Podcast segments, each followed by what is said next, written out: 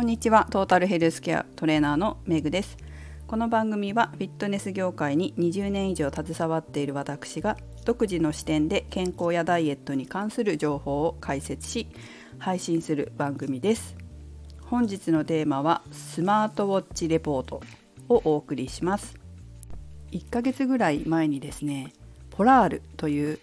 メーカーのスマートウォッチを体験で1ヶ月つけることになったという話を以前この配信でもしました。で1ヶ月経って、えー、その私のスマートウォッチのデータが、まあ、本部の方とつながっているのでそれをご覧になったトレーナーさんがそれに関して、えー、レポートを細かく書いてくださいました。ありがとうございました。すごいしっかりとあの書いてくださってて心拍数トレーニングのトレーナーさんなのかな？陸上系のトレーナーさんなんですよね、まあ、メインっていうか得意分野っていうかななのでこのスマートウォッチ心拍数の計測にすごい特化した細かくしっかり取れるっていうことだったんで、えー、きっとね相性の合うトレーナーさんだったのかなというふうに思います。で私自身はこのスマートウォッチをつけた感想はえっ、ー、とね私は本当前から話してるみたいにこの睡眠の自律神経ステータスが一番気に入ってます。自律神経ステータスっていうのはちょっと前にも話したんですけれども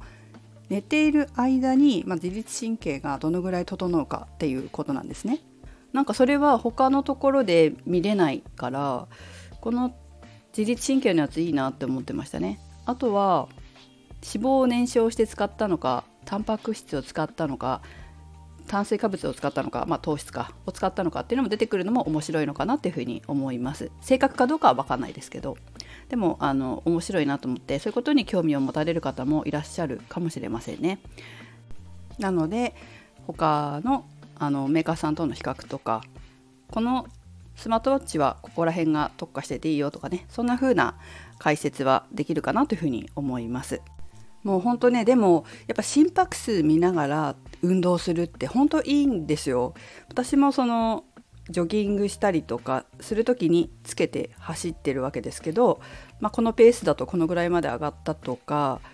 このトレーニングとかだとこのぐらいまでだなとか上半身だとこうで下半身だとこうでとかいろいろ見ながらやったんですよね、まあ、有酸素運動ばっかりじゃなくていろんなことで心拍数見ながらやってみたので見る習慣がつきましたね。今更ですけど。測っては昔いたんですけど昔からねもちろん測ってたんですけど走った時とか。でもある程度分かるともう測んなくなっちゃうじゃないですか。まあ大体自分こんな感じっていうのが分かるとね。なので改めて測ってみて本当マスクつけるとこれしか走れないんだなとかそうそうそうマスクつけて走ってたんですよ。でも苦しくて最近のマスクって機能がいいじゃないですか。だからもうピタッとしてて運動に本当に適さないんですよね。でそうするとジョギングするにも息苦しすぎてペース上げられないんですよ。で外走ってたわけじゃなくてジムのあのランニングマシンを走ってたのでマスクをちょっとその時は外せなかったんですよねずっとね。だから真面目にこうちゃんとつけてやってたわけですけどもう苦しすぎてスペースなんて上げられないんですよ。そうするとマックスこれぐらいしか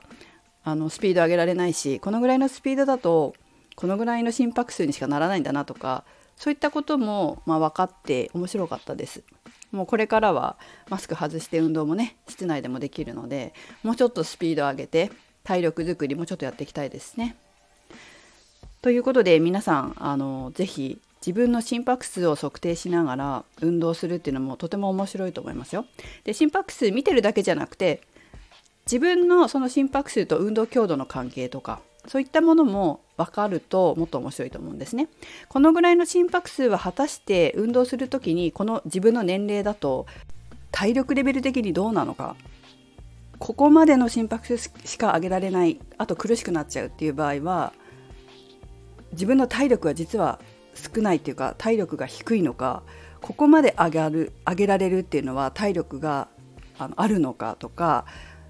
それから終わった後運動終わった後に心拍数の戻りがどれぐらいで戻るのかとかそういったこともこう専門的に運動と心拍数の関係なんていうのが分かると自分の体力が分かったりするのでとっても面白いんですね 本当は。ただ測ってるだけじゃなくて自分はどうなんだっていう視点で是非ね調べたりするとたくさん出てくると思うので是非ただスマートウォッチつけてるだけじゃなくてそういった視点からも調べてえ見るといいと思います面白いと思いますもっと。そうすると運動するごとに、まあ、体力測定っていうかの一つになって、まあ、体力測定してくれるスマートウォッチあこの私の使ったメーカーは体力測定に多分してくれるはずなんですよ。してくれるのでそうそうそう。ちょっとやんなかったんだけど体力測定できるスマートウォッチだし、まあ、その機能がついてなくてもいつもと同じペースで走っても心拍数が上がりにくくなったとかもっとペースを上げられるようになったとかこのぐらいの心拍数で走れるようになったとかそういうことが分かるとあ体力ついたんだなとか分かるので、まあ、ダイエットにも役立ちますし体力づくり健康づくりにも役立ちますので是非取り入れてもらったらいいんじゃないかなと思います。あんまり心拍数なんて普通の方は見ないと思うんですよね。何キロ走ったとか何時間走ったとかしか見ないかもしれないけど、まあ、この、ね、心拍数とかに面白みもねあるんで体力アップしたなとかね是非そういったことも調べてみるといいんじゃないでしょうか。ということで、えー、私のこの1ヶ月間の何て言うんでしょう体験は終わりました。でレポートに 書かれてたことをちょっとお伝えするの忘れてたんですけど実はですねさっき言ったみたいにマスクしながらトレーニングしてたのであんまり心拍数上がんなかったんですよ。でそのデータの記録に私書かなかったんですよね。マスクしたままでしたとか。だから心拍数ここまでしか上がりませんみたいな詳細をちょっと書かなかったのは申し訳なかったなと思ってる感じです。あとは私あのスマートウォッチつけてトレーニングメニュー出す時に走る時もウォーキングでやるんですよ。でウォーキングで調子いいなと思ったら走ってで走ったり歩いたりもするからもうウォーキングのまま走っちゃうんですよね。そうするとこうデータ見ててあずっとこの人は歩いてるだけなんだなっていう風に トレーナーさん思っちゃったみたいでもうちょっとね走ってあの上げてくださいとか少し心拍数上がるようなトレーニングもされるといいですよって書いてくださっていや申し訳なかったなという感じです。本当。ちゃんと細かく書いておけばよかったですね。マスクしながら走ったのでえこれぐらいしかあの強度上げられませんでしたとかね。それからウォーキングってやってますけどあのジョギングもやってますみたいな。ウォーキングだけじゃなくてちゃんと走ってますのでっていうことも書けばよかったんだけどちょっと書かなくて申し訳なかったですね。すごい。レポートは結構褒めてくださっててこうすごいいいトレーナーさんなんだなっていうのが分かるレポートでした。ありがとうございました。人にこうさ専門の人に評価されるのって私すごいやっぱり好きなんですよ。私もね最近行ってないですけど先輩からトレーニング教えてもらったりとかあのあ今度行くな。今度ね久しぶりにセミナーに行きます。運動系の。あの資格の更新のために点取ら点数取らなきゃいけなくて強制的に行くんですけどやっぱ強制されていくって大事ですね。もう自分一人だとまあいいやみたいになっちゃうけどもう資格の更新のためにちゃんとこう実務の勉強しに